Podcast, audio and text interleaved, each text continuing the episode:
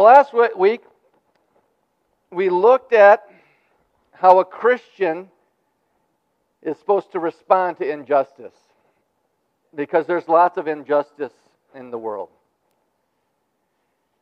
And we're in 1 Peter, and, and we're just continuing through the book of 1 Peter. You guys keep on distracting me, so we're not able to go through the book as quick as I would like to. So if you don't, we got a lot to cover today, and it's a lot of good stuff. So don't distract me today. but I'd like to get through it. And what Peter says is that we are to honor authority. We are to honor authority. And we live in a day and age where we do not see people that honor authority. And even believers, Christians, are starting to act just like the world. We justify us acting evil and saying evil things because other people are acting that way. And Peter says that we are supposed to be doing good. And when we do good, it actually shuts up foolish and ignorant people. That Jesus is our example, and we're going to see that where we left off last week. He, Peter goes on to tell us that in a sinful world, we will all experience injustice, and that part of a Christian's ministry under the pressures of an evil world is, to, is suffering. And like I said last week, I would not be a good pastor if I didn't prepare you for suffering. We live in a fallen world, and we, there is suffering in this world. There is pressures in this world. And through all this, Peter continues to point to Jesus as our example.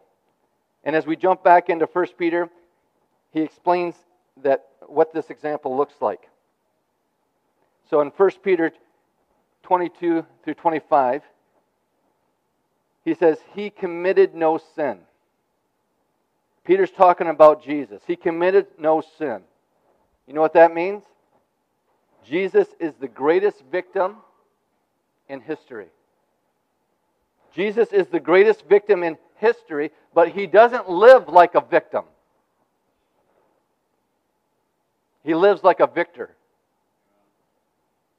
He doesn't allow the circumstances that were done to him become his identity. He is the Son of God, whom the Father is well pleased.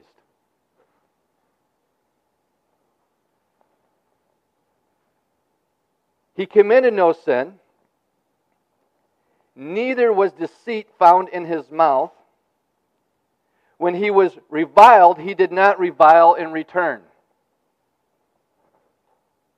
When he was talked wrongly against, he did not return with the same type of communication. That's what that's saying. How often do we follow the example of Jesus? He says, when he suffered, he did not threaten, but continued entrusting himself to him who judges justly. He himself bore our sins in his body on the tree that we might die to sin and live to righteousness. By his wounds you have been healed. For you were straying like like sheep, but now return to the shepherd and overseer of your souls. He says that all of us are guilty of sin. And sometimes, even the suffering that we experience really is because of something we have done. We're the cause of a lot of our suffering. But here's Jesus. Jesus is perfect. He has a perfect life. And, and here's everything that he endured. And everything he endured was completely unjust.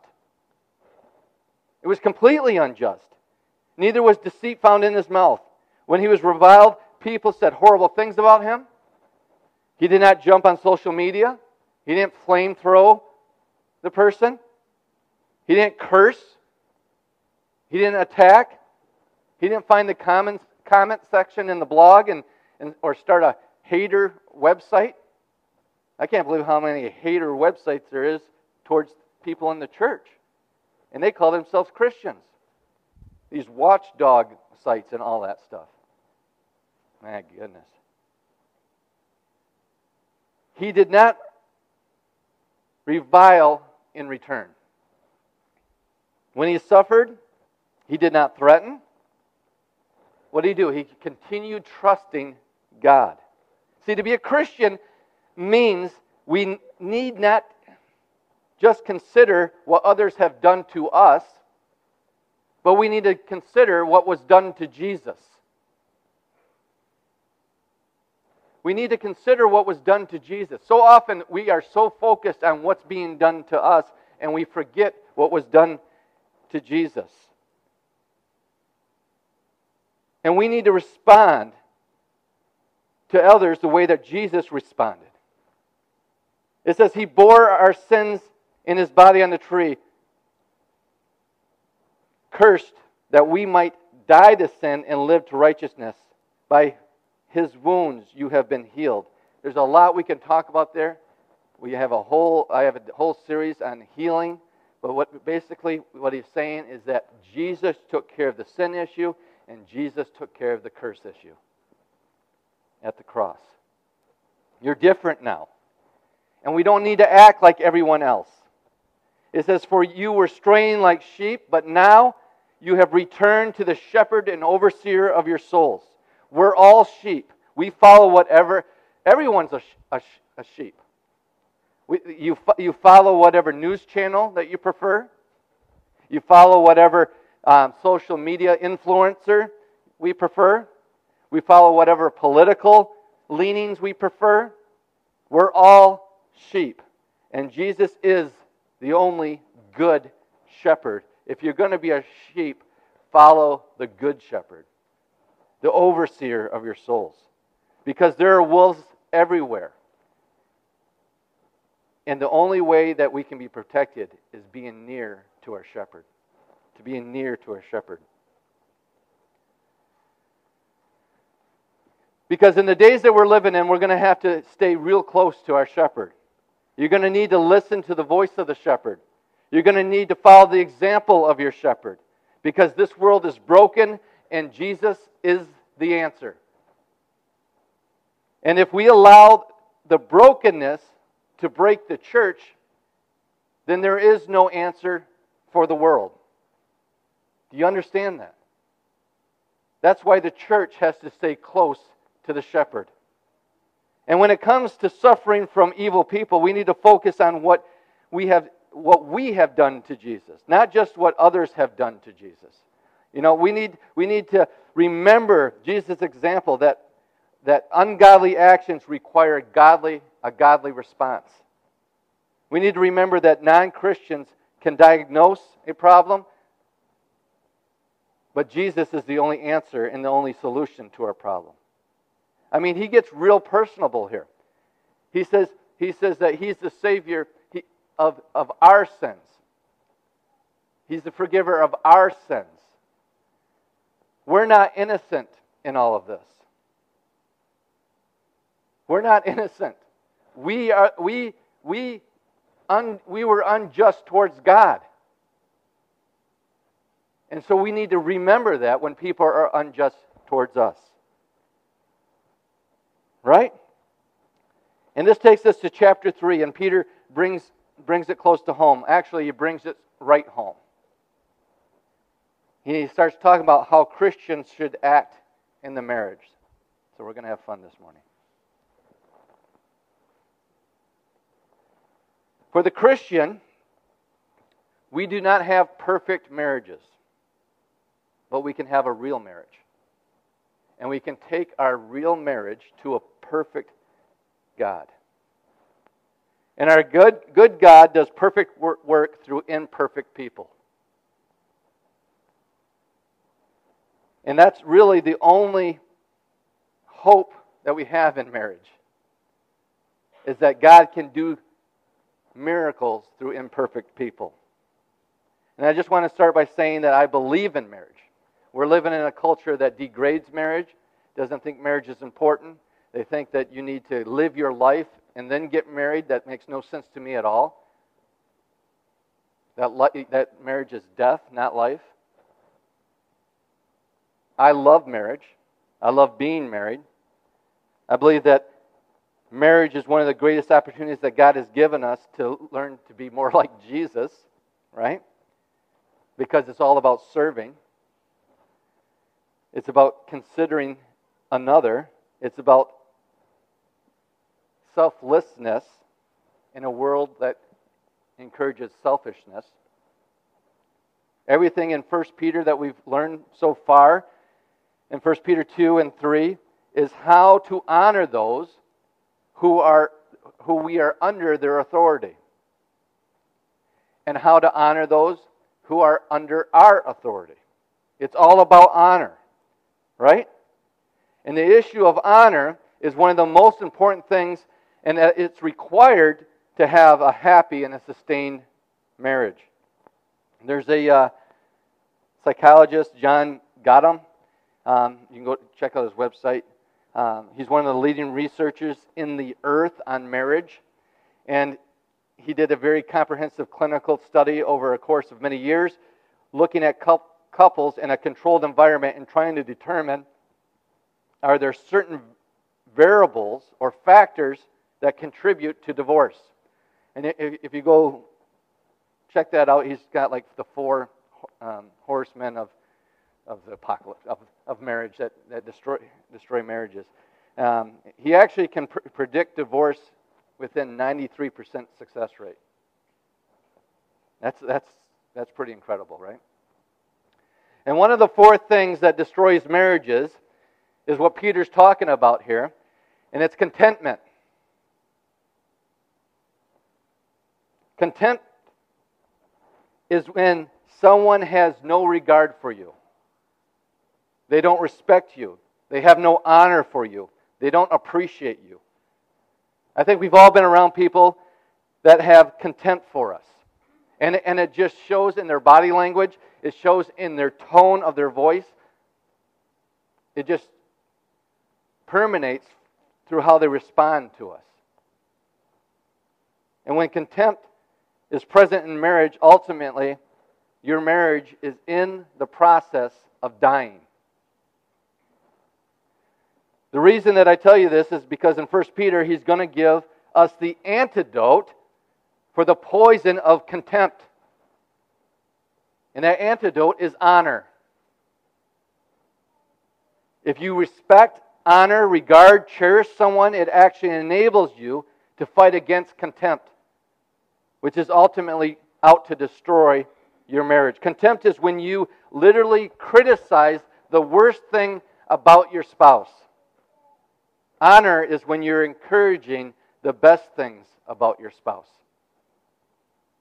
And what it is, it's calling them to the fullness, the fullness of who they could be and the kind of relationship that you could have if both of you would honor God by honoring one another.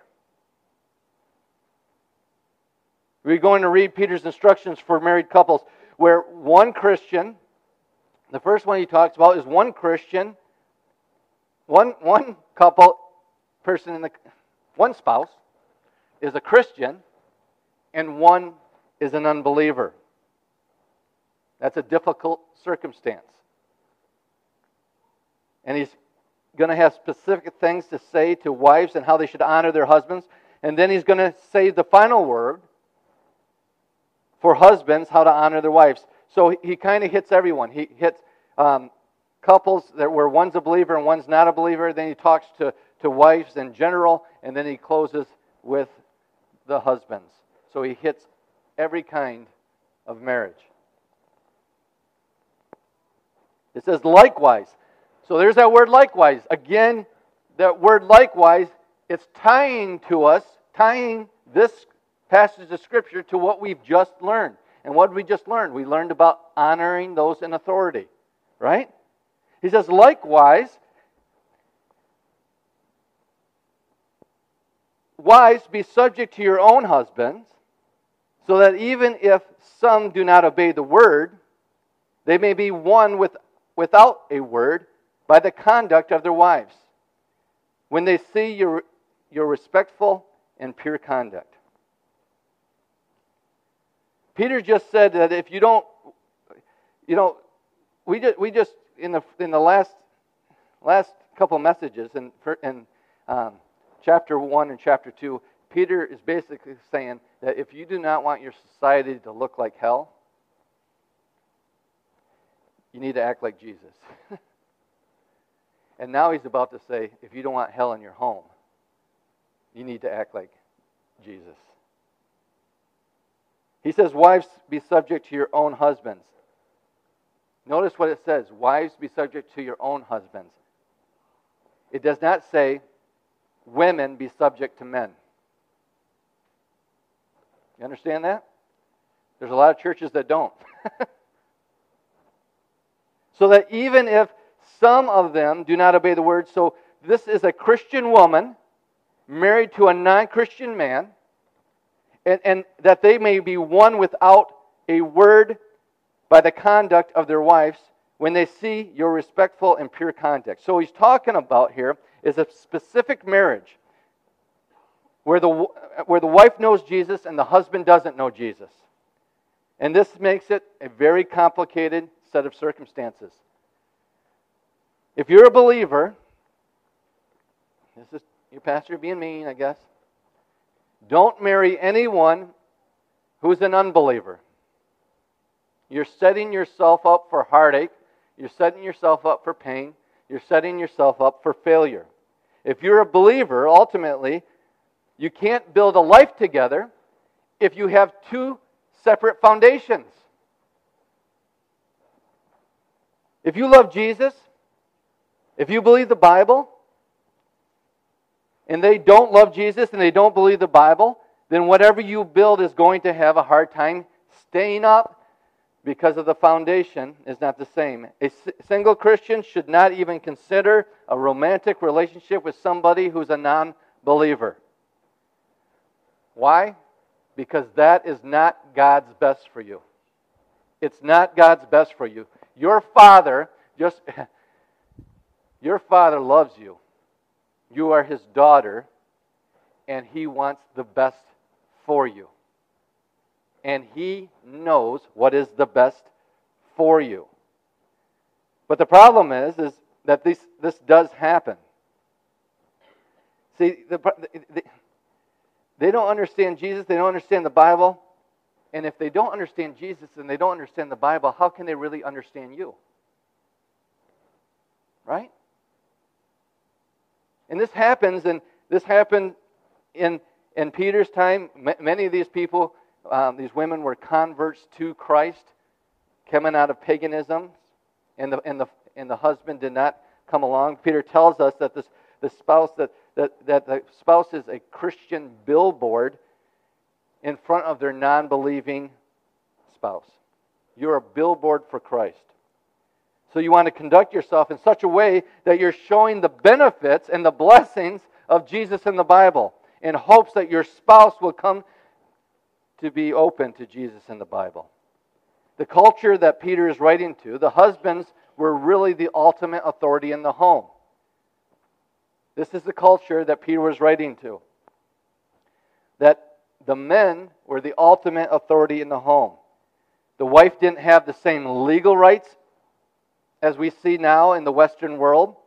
And what you need to understand is that wherever Christianity spreads, the equality of women and the rights of women are elevated.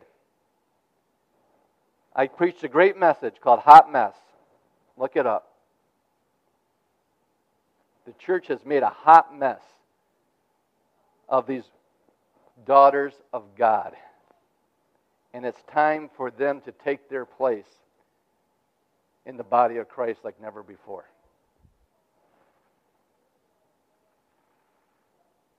But this is this was the do you understand that? That everywhere that Christianity is preached, women's equality is elevated.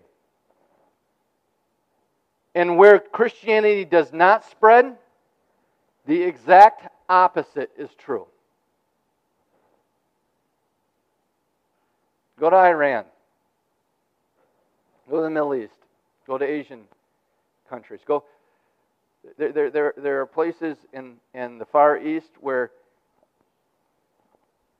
daughters born to their their, their fathers are nothing more than something to be bought and sold with. Thailand, Thailand and Bangkok and all those areas. It's horrible. And Christianity is the only solution for this evil that is in our world.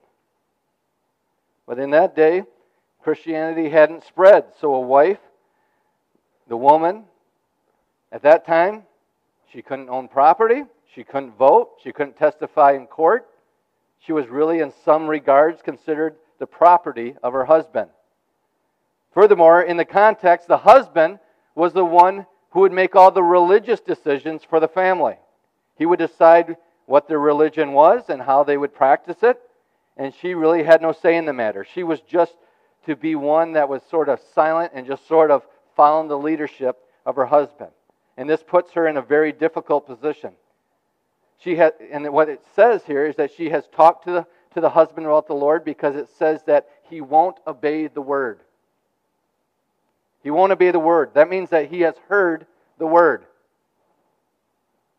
The only way you can choose not to obey the word is if you're, you've heard the word and you choose not to obey it. So, what she's done is basically, let's just say in today's terms, is that she's bought him a Bible, she's taken him to church, she's talked to him about Jesus, she bought some books that they could read together about Christianity. She's tried to introduce Jesus into the conversation, but he's just not willing to obey the Word of God. See, oftentimes men have a hard time coming to Christ for the very simple reason is that men, especially in this particular cultural context, they like being in authority. And they don't want to come under anyone's authority. I don't want anyone to tell me that I'm wrong.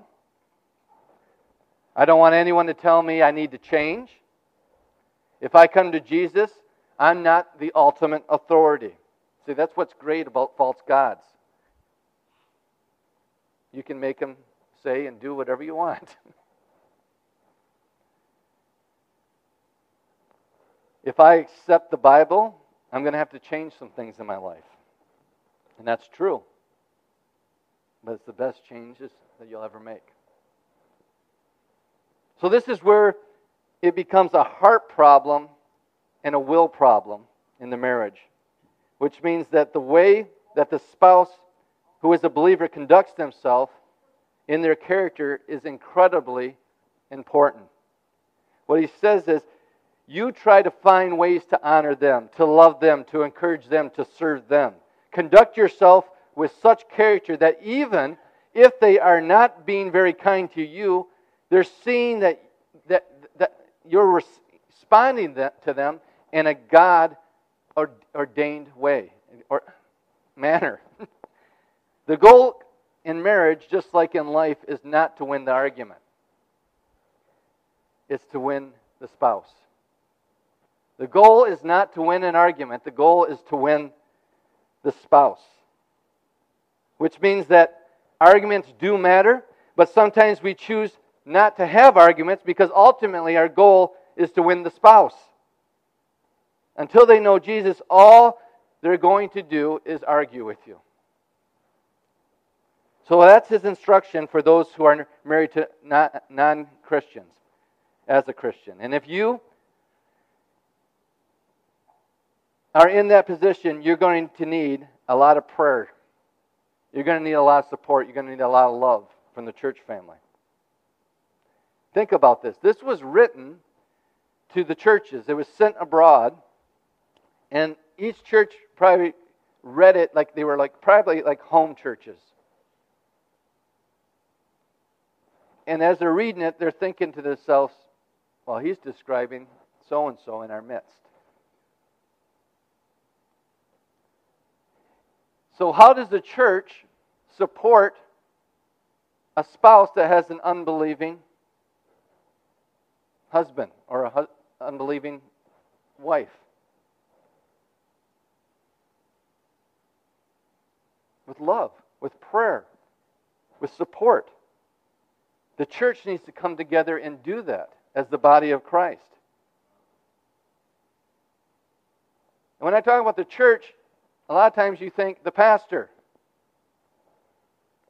No, the women of the church need to support the women, the woman, and the men of the church needs to go after the man. We need to pursue the man. We need to get involved. That's the church in action. That's what the church looks like. And we have to, we have to be very careful that we do not become a church that is just a bless me club, where we, where we show up and I, I, I get to worship, I get to get edified, and then I go home. No, we need to be a church that is in action, a church that's moving, a church that, that is living, a church that's a billboard for unbelievers, a church that gets involved in other people's lives. He then talks to wives, and he talks about wives who are believers married to believing husbands. So this is going to include a lot of you guys. And what she can do to honor her husband and dis- diminish contempt in their marriage and allow it to be as healthy as possible. And so he says, This is the way for wives to honor their husband. He says, Do not let your adorning be external your appearance is not the primary motive for a believer, but its character. The braiding of hair and the putting on of gold jewelry or the clothing you wear, but let your adorning be the hidden person of the heart with the imperishable beauty of a gentle and quiet spirit, which in God's sight is very precious. For this is how the holy women who hoped in God used to adorn themselves by submitting to their own husbands. Peter gives a case study next.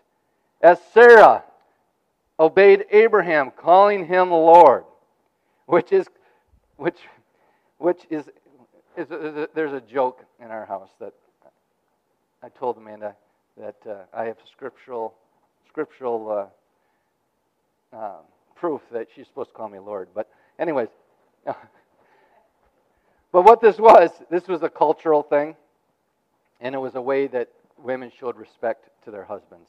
And, and, and, and, uh, and then it says, And you are her children, spiritually speaking, if you do good and do not fear anything that is frightening. So, what I'm going to do is we're going to, we're going to um, do something a little different. Um, I'm going to ask my wife, Amanda, to come up here, and I'm going to ask her some questions concerning the verses that we just read. So, uh, as she makes her way up here,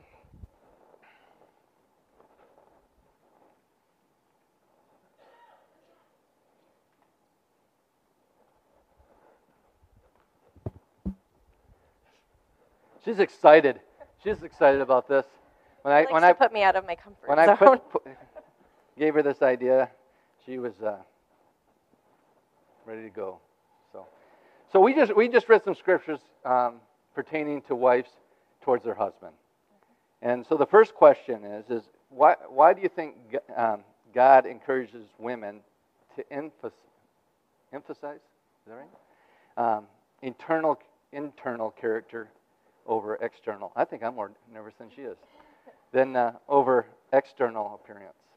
Um, well, external appearance, you could have the most beautiful woman in the world.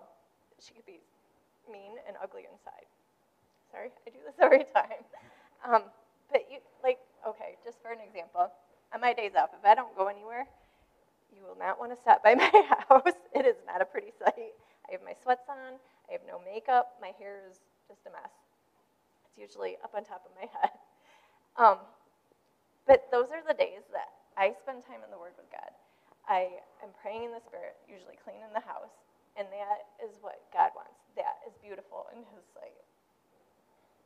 And we, we really live in a culture that external beauty is being promoted more and more and more. It seems like so. This I think this is this just shows you again how relevant the Bible the Bible is. And the question I have is so what is this saying? Because a lot of a lot of Christians take this to the extreme. I mean, is it saying that we shouldn't be concerned about our physical health? We shouldn't care what we look like on the outside? Or, um, you know, or is it just talking about the primary, the primary concern should be the inward person? You should absolutely take care of your outward appearance. I mean, you don't want to look like a slab. How can you um, talk to people about Jesus and you just you don't look like anything they would want to be a part of? But by focusing on your spirit and your soul, that's what God wants, your heart. You fill that with the Word of God and just spend time with Him, and it actually comes out on the outside.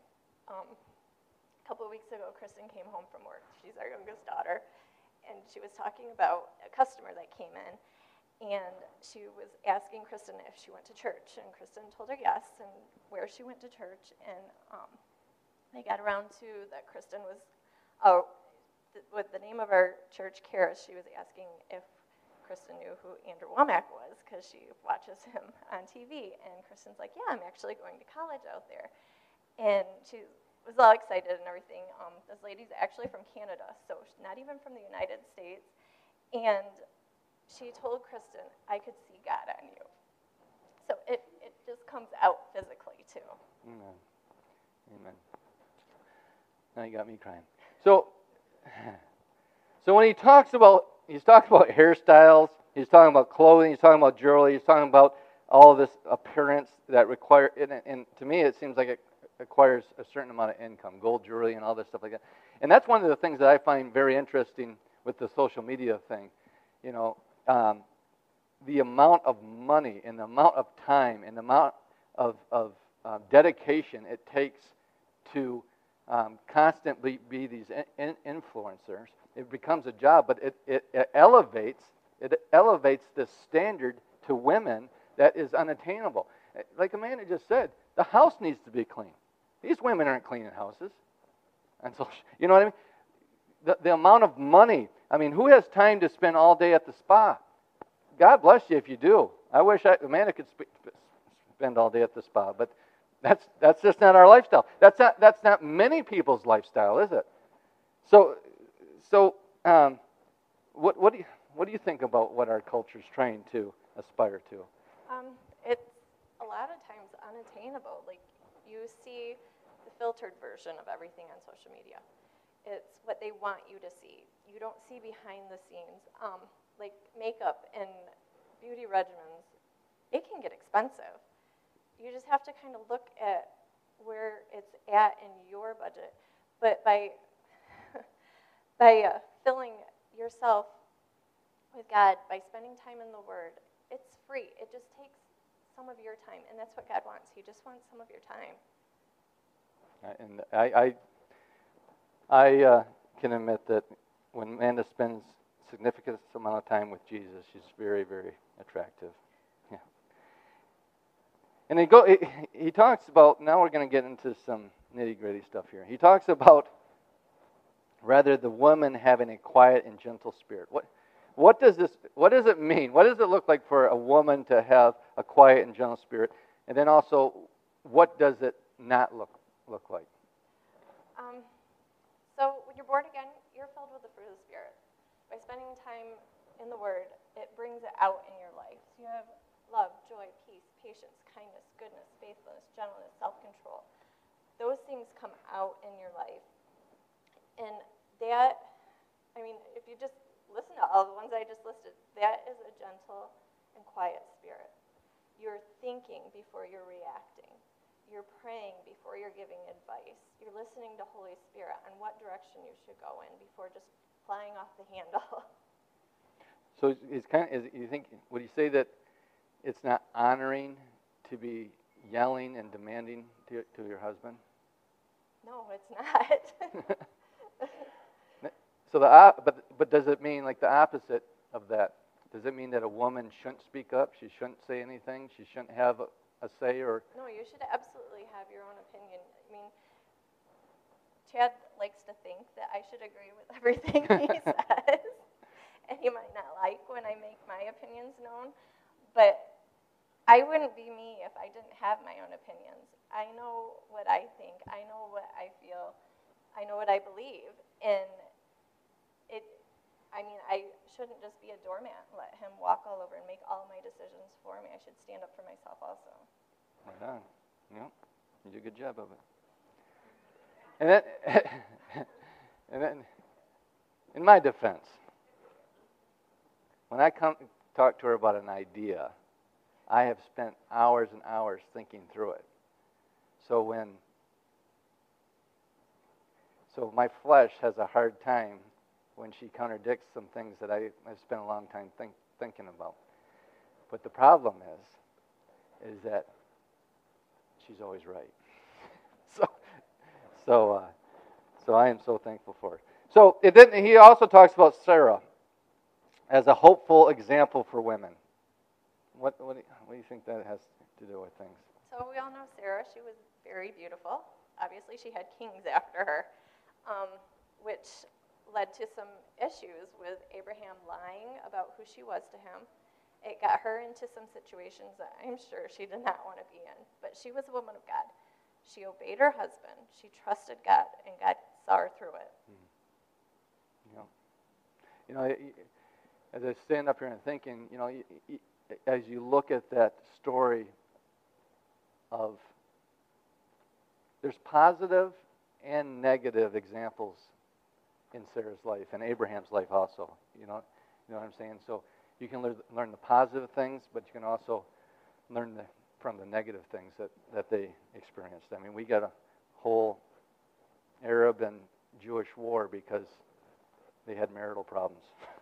so, so then he talks about why wives in relationship to the husband. Why is it important that everyone understands, but especially the women, that when the scriptures talk about husbands and wives, they're not talking in general about men and women. These are not principles for women in relationships in general to men. It's just in the context of marriage. So, my relationship with Chad as my husband is completely different than the relationship I have with my son, the relationship I have with my brother, the relationship I have with my male friends. There are boundaries that are set. I have a very intimate relationship with him. God actually compares the church, his relationship with the church, to the relationship of a husband and a wife. That it's a loving and intimate relationship. It's not one of friends or a son or a brother. Right. What, what, what do you think about, you know, I kind of mentioned a little bit about uh, certain Christians saying that all women are under the authority of men, like they're beneath men. they are subject to their husband. right. Other men might feel that it's their obligation to set them straight or tell them what to do or whatever, but their final authority is their husband. Amen. Amen. Thank you for doing this. And thank you for putting up for me, with me for 25 years. Love you. So that's kind of Peter's uh, instruction to women towards men. And Amanda was very nice and gentle. But then he goes into talking about instructions to men, to the wives. And I'm not so kind. In 1 Peter chapter 3 verse 7, he says likewise. So again, in, it's similar to what we just read, right? God has instructions for the husband and he has instructions for the wife. He's not saying if your wife does this, then husbands do that. And if your wives don't do this, then you don't have to do that. You understand that? The wife is responsible in the sight of God for her conduct, and the husband is responsible in the sight of God for his conduct. If one or the other is not doing what God instructs, that does not that does not disqualify you from doing what God instructed you to do. Do you understand that? You need to pray to have courage to act like Jesus, even when the other one's acting like the devil. Amen? And he says, likewise, husbands, live with your wives in an understanding way. Live with your wives in an understanding way. This, man, we struggle with this. What this means is it means living with empathy, with compassion, with sympathy, Look, looking at it from her perspective. We do not do this, man. Showing honor is equally important. Men and women both should show honor. Showing honor to women as the weaker vessel, as the weaker vessel. It doesn't say she is a weak vessel or she is the weaker vessel. You're supposed to treat her as if she was. Let me tell you, I know my wife. She's not a weak vessel. She has went through things and done things physically, mentally, spiritually that were hard. And if she was weak, she would collapse. But it says, men, you treat her. It's like this is precious. Treat her as precious. Treat her as like a a valuable vase, a, a vase or something that is so precious. How would you treat that? It says, showing honor to the woman as a weaker vessel, since they are heirs with you in the grace of God, a uh, grace of life. Um, you're one, and so if you hurt her, you're hurting yourself. People don't understand that. When you hurt your spouse, when you hurt your wife, you're actually hurting and damaging yourself. This is just one little verse, but there is a lot to unpack here. First thing he says is understanding. And what that is, it's for the man to try to figure out what it's like to be her. This is why it takes Jesus. Now, You got to try to figure out what it's like to be her. Think for what is it like to live with me? Think about that just for a moment, man. What would it be like to be married to you? I tell you, if I was married to me, one of us would die. because because we it, it wouldn't work. It, it would be just too much. And I have to think about not just what is her character, but what is the life like having to live with me? It's looking at it from her perspective. Does your wife work? Does that produce stress, added stress in her life? Does she have kids?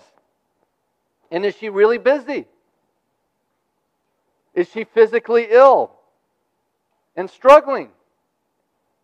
Does she have added drama with extended family or parents getting older and needing attention?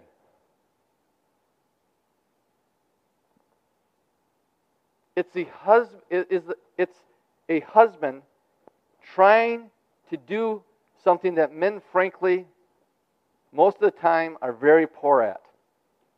And that's having empathy. And what empathy is it's sitting in someone else's seat and seeing things from their perspective.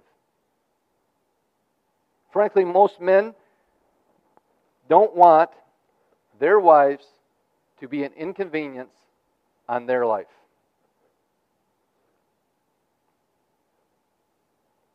They want someone that's contributing to the betterment of their life. But understanding says, no, let me first sit in my wife's seat. Let me try to see things as she sees things. And let me try to determine what it's like to be her. So when I serve her, when I encourage her, I'm doing so in a way that's most beneficial to her. This, this is really the difference between being a servant and being selfish. The Bible has nothing good to say. You can't find one place in the Bible where it says that selfishness is a good thing. But you can find scripture after scripture after scripture talking about the benefits of servanthood. And this is the way that the husband begins to serve his wife. He serves her by not being selfish. If he doesn't try to understand her, he's going to be selfish. Here's what I think. Here's what I want. Here's what I need. Here's how I feel. Here's how I see it. Serving is the opposite. How do you see it? How do you feel? What do you need? How can I learn to be more compassionate and understanding towards you? Then he talks as well to men about honoring the women as the weaker vessel. And I believe he's speaking here in a, to the larger point of, you know, it's also physical. It's physical. In a general rule, most men use their physical strength to intimidate their wives. And this puts a wife in a very scary place that she should never be in in her home. Very rarely does a man spend much of his time, think about it, men. How often do you spend thinking about, I feel unsafe? I'm in an unsafe place. But by our physical strength and our demeanor, we can make our wives feel unsafe, even in their own home. You know, the more I spend time with my wife and my daughters, I realize that women oftentimes don't feel the same way that men feel. They feel more vulnerable. Um, they feel like they could be overwhelmed. They feel like they could be abused. They feel like they could be harmed. They feel like they could be intimidated. They feel like they could be assaulted. Now, think for a minute. If a man who is stronger is not for her, but against her, and all of a sudden he's not there to protect her from harm, but he's the, most, the one that's most likely to do her harm. That puts the woman in a um, very horrific environment. It's almost like she's a prisoner of war. Peter is saying that this is how a husband's strength needs to be used. It needs to be used to protect, and it needs to be used to guard your wife. The husband does this by honoring his wife. So I'm going to give you some different ways that we can honor our wives, men. First one is honor her spiritually. What this means is you take the initiative as a spiritual leader of your home. You make sure everyone's got a Bible. When it's dinner time, you pray together, you ask questions, you have conversations. How's everyone doing? How can I pray for you guys? Anything you're thinking about? It also means that the man takes initiative to pray with his wife. Honey, how can I pray with you? Is there anything I can be praying about for you? This is the man taking the initiative to read the Bible, to pray, to pick a church, to lead the children. If God blesses you with children, and if God has a father leading, what it does, it really honors the wife because he's honoring the Lord. And it makes it a lot easier for the wife to honor the husband who's honoring the Lord. If he's following Jesus, it's a lot easier for her to come alongside him and walk together. Honor her emotionally. What this means is being empathetic, considerate, being emotionally present. Some guys are not emotionally present. They don't ask, How are you doing? How can I pray for you? How was your day? And then actually listen. This means spending quality time together. Honor her physically. This is being protective. You know, when, she, when we're walking down the street, and let's say this is the street, Amanda doesn't walk on, on this side of me. She walks on this side of me. Why? Because if one of us is going to get by the, hit by a car, it's not going to be her. It's taking those things into consideration. That's honoring your wife. That's, that's protecting her physically. Even when we go out to restaurants, you know, I'm that guy that likes to sit looking at the door. I always want to see who's coming in. I want, I want my back against the wall. I want to be the one that be able to get in between Amanda and anything that might be happening. I might be paranoid. That might be my spiritual gift. I'm paranoid. But uh, but I'm always trying to think about how I can keep her and my family safe. That's honoring her physically. I don't want her to have to defend herself. I don't want her to be in a dangerous situation. I want to make sure that she's physically okay. And that means a great deal to me. Honor sexually. This would include something called, men, ready? Non sexual touch. If you don't know what that is, I'll explain it here in a little bit. See, because you don't know what men, men don't know what that is, and and I got to be very careful how I, how I say this. I, don't worry, this isn't a rated R message. I did one of those years ago and probably made a mistake. But anyways, um, for men, sexuality is a lot like sports, meaning there's a goal, and I got to get to the end zone. I got to get to the goal, right? There's an end zone. I'm moving towards the end zone. And I don't think I need to say anymore. Men, you know what I'm talking about. The wife feels like she feels like every time he touches me, he's pushing me towards the same result. This is about controlling and disciplining yourself, men. Now, that being said, what does this look like? Sometimes it looks like holding hands. I am going to say something here. Men, if you're married and you do not take the initiative to hold your wife's hand,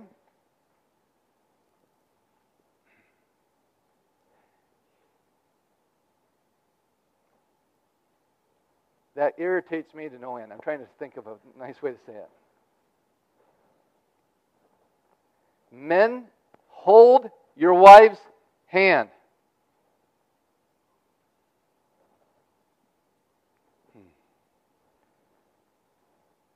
Sometimes it means snuggling up on the couch or wherever. See, the woman was taken from the man's rib, right? So it's only natural that she'd want to snuggle up alongside you because that's home. Just ask your wife, honey, what, what does non sexual touch look like? Sometimes she'd be like, I just want a neck rub. I would love a foot massage. You could brush my hair and you could just sit with me and keep your hands to yourself. now, man, I'm not advocating any of this, but I'm just saying maybe this is something we should pray about. Right? Honoring sexually is also being a one woman man. It's the wife knowing that he's faithful to the end. I don't need to keep checking on him. That, that, in, that in our day, a lot of women are worried. Who's he communicating with on social media? Who's he communicating with privately? How's he conducting himself when I'm not in the room? Women want to know I can trust him. If I'm not looking, he's not wandering. If, if I'm present, he's, he's not straying. If I'm not present, he's not straying. He's devoted to me and he's faithful to me. That's honoring your wife sexually. Honoring her verbally. This would include the volume. Sometimes a man intimidates through volume. It's part of him using his physical strength. Because as soon as he raises the volume, he's also usually approaching physically. And that puts up red flags that the wife might be in harm, she might be in danger. So, as a man, especially when you're having a really difficult conversation, you need to watch your volume. That's one thing that I need to do. It also is watching the tone, it's watching the words, it also is watching nicknames. You know, we tend to give nicknames to people that we love the most, and we give nicknames to those that we hate the most. Sometimes in marriage, you, you got really cute nick, nick, nicknames, and then sometimes you have really damaging nicknames. Sometimes when you're fighting, you want to harm your spouse, so you pull out some of those nicknames. That's and you want to use it. And the Bible says in Proverbs that certain people use words like a, like a sword thrust. That there's certain words that literally are like daggers to an individual. That there's certain statements that are literally that does damage like a sword to the heart of people. And when we pull those out and we use them, we, we are assaulting someone. And they recoil. And they recoil because you hurt them. Sometimes men will say words don't hurt people. Hurt only happens physically. Now, sticks and stones might break my will break my bones, but words will never hurt me. That is absolutely untrue. Words can do a lot of damage, especially when it's from the husband. I think if all men were honest, we have all said things to our wives that we would be furious if someone said to our daughters.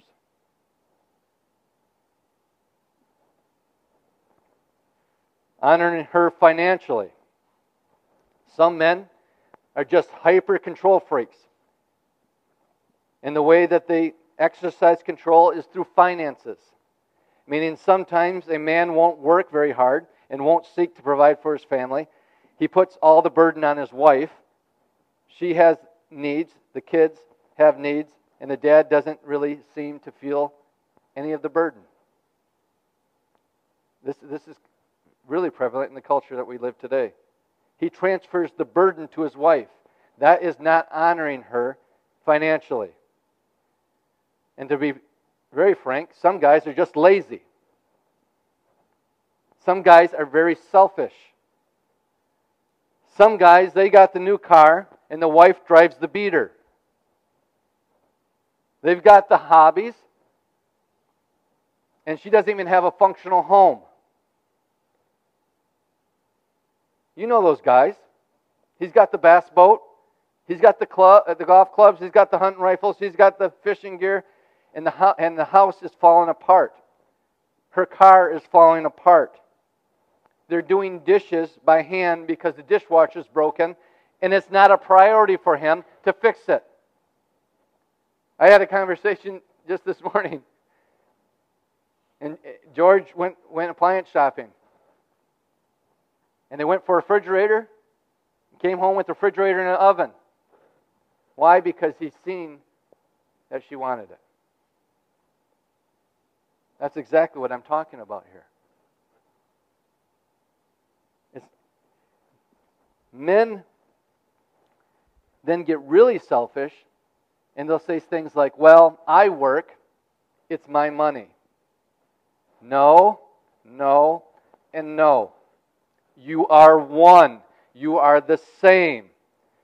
It's like the wife gives birth to the kids, and because you didn't give birth to the kids, they're not yours. You're a team. Your money and is, is and it, and especially for us when when, when we our kids were little, I was a sole income provider. But honoring your wife financially is saying we're both working together. Sometimes one is out of the home, and sometimes one is in the home, but we're a team working for the same common goal. This means that financially we need to have one budget that we need and we need to come and agree on it. And we need to have dual eyes, dual optics on the bank account. Some women don't even have access to the bank account. Some women don't even know what's in there. That's not honoring her financially. What that is, it's controlling her financially. Then honoring her practically. This is living with a wife in an understanding way. This is architecting the home and the schedule and the budget and the lifestyle that works for the husband and works for the wife. Otherwise, the husband says, Hey, let's buy this house. This has a great big garage. I'd love to have this garage. And the wife says, But it doesn't work for the kids or it doesn't work for, for meals and entertaining. It's trying to architect your life, it's architecting your home that works for both of you. And, so, and some of that's very, very, very practical. You know, we're getting older in our age, me and Amanda, and you know, the kids are moving out of the house and stuff, and I'm thinking, now's the time to buy fun, you know, the next vehicle, maybe it'll be a fun vehicle. And Amanda says, well, is the grandkids going to be able to fit in it? You know, she, she's, these are things that I got to take into consideration. And, and I, am thinking, maybe we got to have two cars then. but, but, but you know, you, you know what I mean? We, we you, it's working together. It's very practical, and it's in, it's in an honoring way. These are things that we don't think about, which, which is um, it's just practical decisions in, in our life. Where do the kids go to school? You know, what house do we get? What car do we buy? You're honoring each other, and for the husband, it's it's inviting the input of the wife because she's probably more thinking more practically than you are, right? Amen. And then honoring her parentally. Honoring her parentally. This is bringing a unified front to the kids. to the kids. And let me just say this if you have a blended home, this is even more difficult. If you have a blended home, I'm going to tell you that if you have chosen to remarry, your husband, your wife is the most important, uh, number one in your life the kids always come second. Always come second. The kids will grow up, they'll move out, some of them will change their name, but you will be together forever.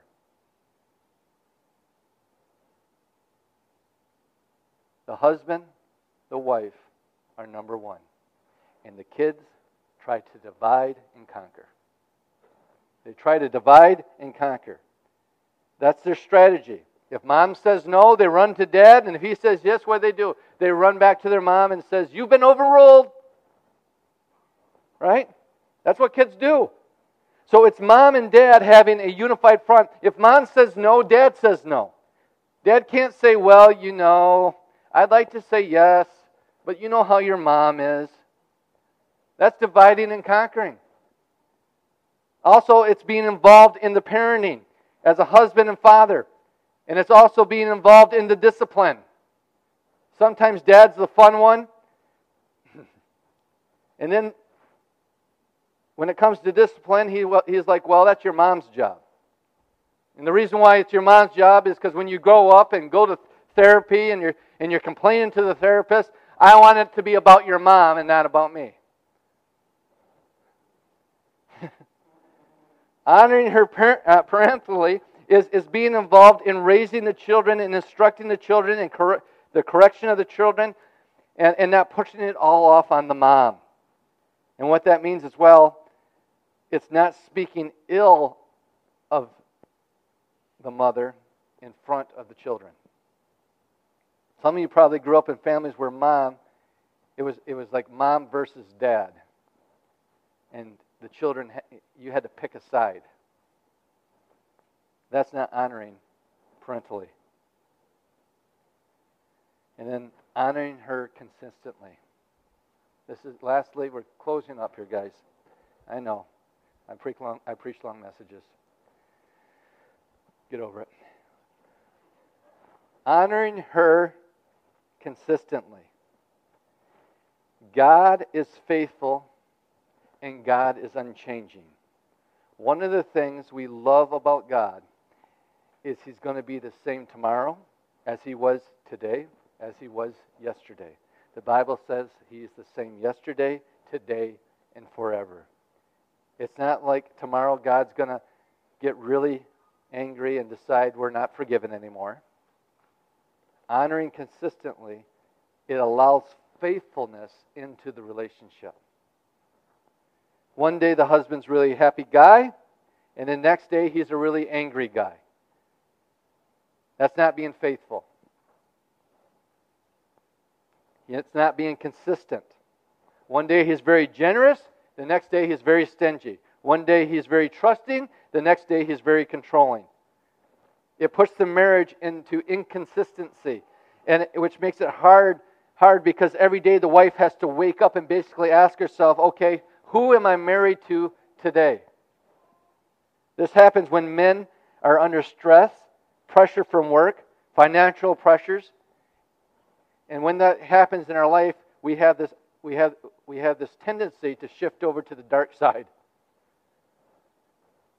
What you need to do is you need to identify those burdens, those pressures in your life, and you need to learn to cast that care over onto Jesus.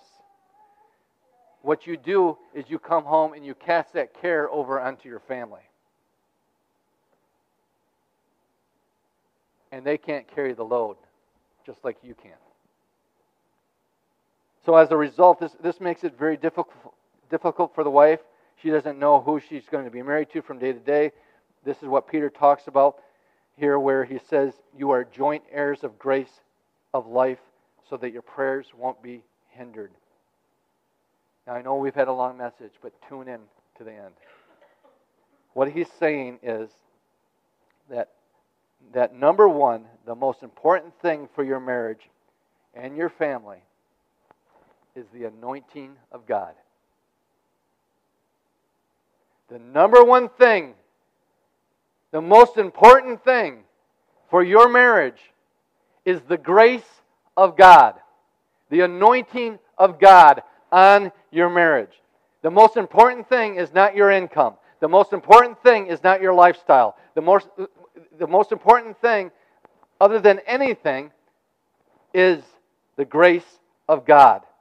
The one thing that makes a great marriage and family is the anointing of God on that relationship. When God created Adam and Eve, before he did anything, before they did anything, it says that God blessed them. God blessed them. And it says that God wants to bless you and God wants to bless your marriage. Peter is talking about the anointing of God residing on a home. That God literally helps us as we seek to live for Christ in our home. Secondly, for a man, if you do this, if you don't do this, excuse me, God won't hear your prayers. It says right there that God will not hear your prayers, that your prayers will be hindered if you are not doing this. Every man knows that we need help from the Lord. And what we do is we pray, God, help me, help us. And He says, for the man that does not honor his wife, that he will not hear your prayers. Why? I have three daughters. I have three daughters. One of them's married. And let's just say down the road, all three of them are, are married. And one of the husbands come up to me and they say, You know what? I love your daughter greatly. I want to be the best husband I can be. I want to lead. I want to provide. I want to protect. I want to do all these things. Will you help me do that? me as a father, what do you think I'm going to say? I'm going to say yes. And I'm going to do everything I can to help that man. But let's say that one of the other husbands come to me and say, you know what? I'm very selfish. I feel like life's all about me. Um, I, I want to I want to hurt. I want to damage my your daughter. How do you think I'm going to react to that? You know, what's my answer as a daughter to that? Absolutely no, and I will come against you. Before a woman is our wife, she's God's daughter. This is why your prayers are, un- are hindered. You might say, well, that's my wife, but God's like, actually, no, that's, that's my daughter. And if you bless my daughter, I'll hear your prayers, and I'm going to help. But if you're going to hurt my daughter, I will not allow you to accomplish that mission. This might be very controversial. And I'm not saying that this is always the case, but there are some men, your, your life is falling and failing because you're not honoring God's daughter. There are some men, your health is failing because you are not honoring his daughter. There are some men, your finances are failing because you are not honoring his daughter. There are some men who feel like God isn't listening to them because, because God isn't listening to them because you're not honoring his daughter. There are some men that feel like God is far away, that God has abandoned them and left them. No, it's just that you're not honoring his daughter. So he can't help you do the things that you're doing because if they are harming his daughter, he's going to be loyal to her, not to you. He's going to be loving her and not answering your prayers. If you're not jo- if, if, if you're not joining him and blessing her, he can't participate in your life. Many men get very frustrated, and this is where they get very embittered against God. They start blaming everyone and everything but themselves. I've said this many, many times from up here. If, if there's an issue, if there's a problem in my life, 99.9% of the time, I created it. I'm the issue. And 100% of the time in my life, God has never been the issue. God is not the issue.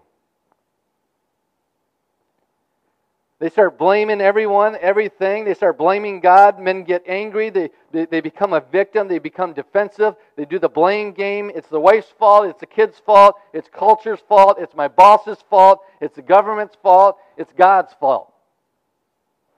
Have you ever met these men? God doesn't even hear my prayers.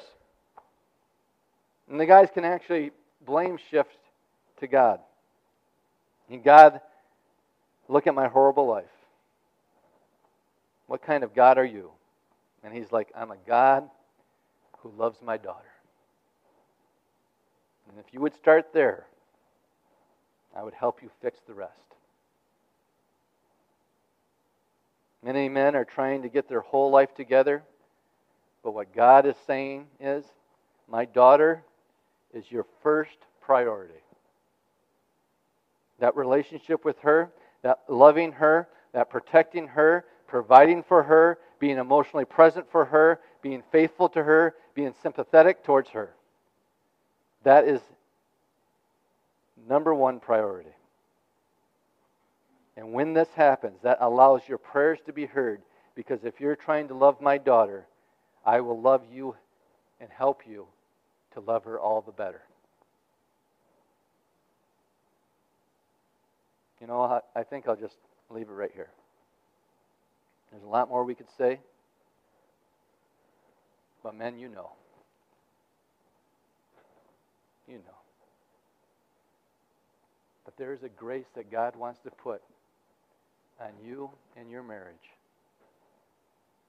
to have the marriage that God intended. That's filled with joy, that's filled with happiness.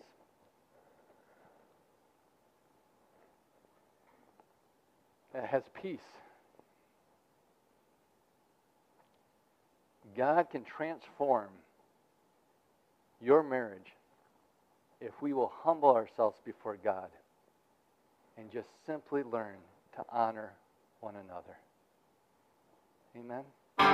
You've been listening to a message from Charis New Testament Church. For more information or to contact us, go to www.charisntc.org. And remember, you are deeply loved, highly favored, and destined to reign in Christ Jesus.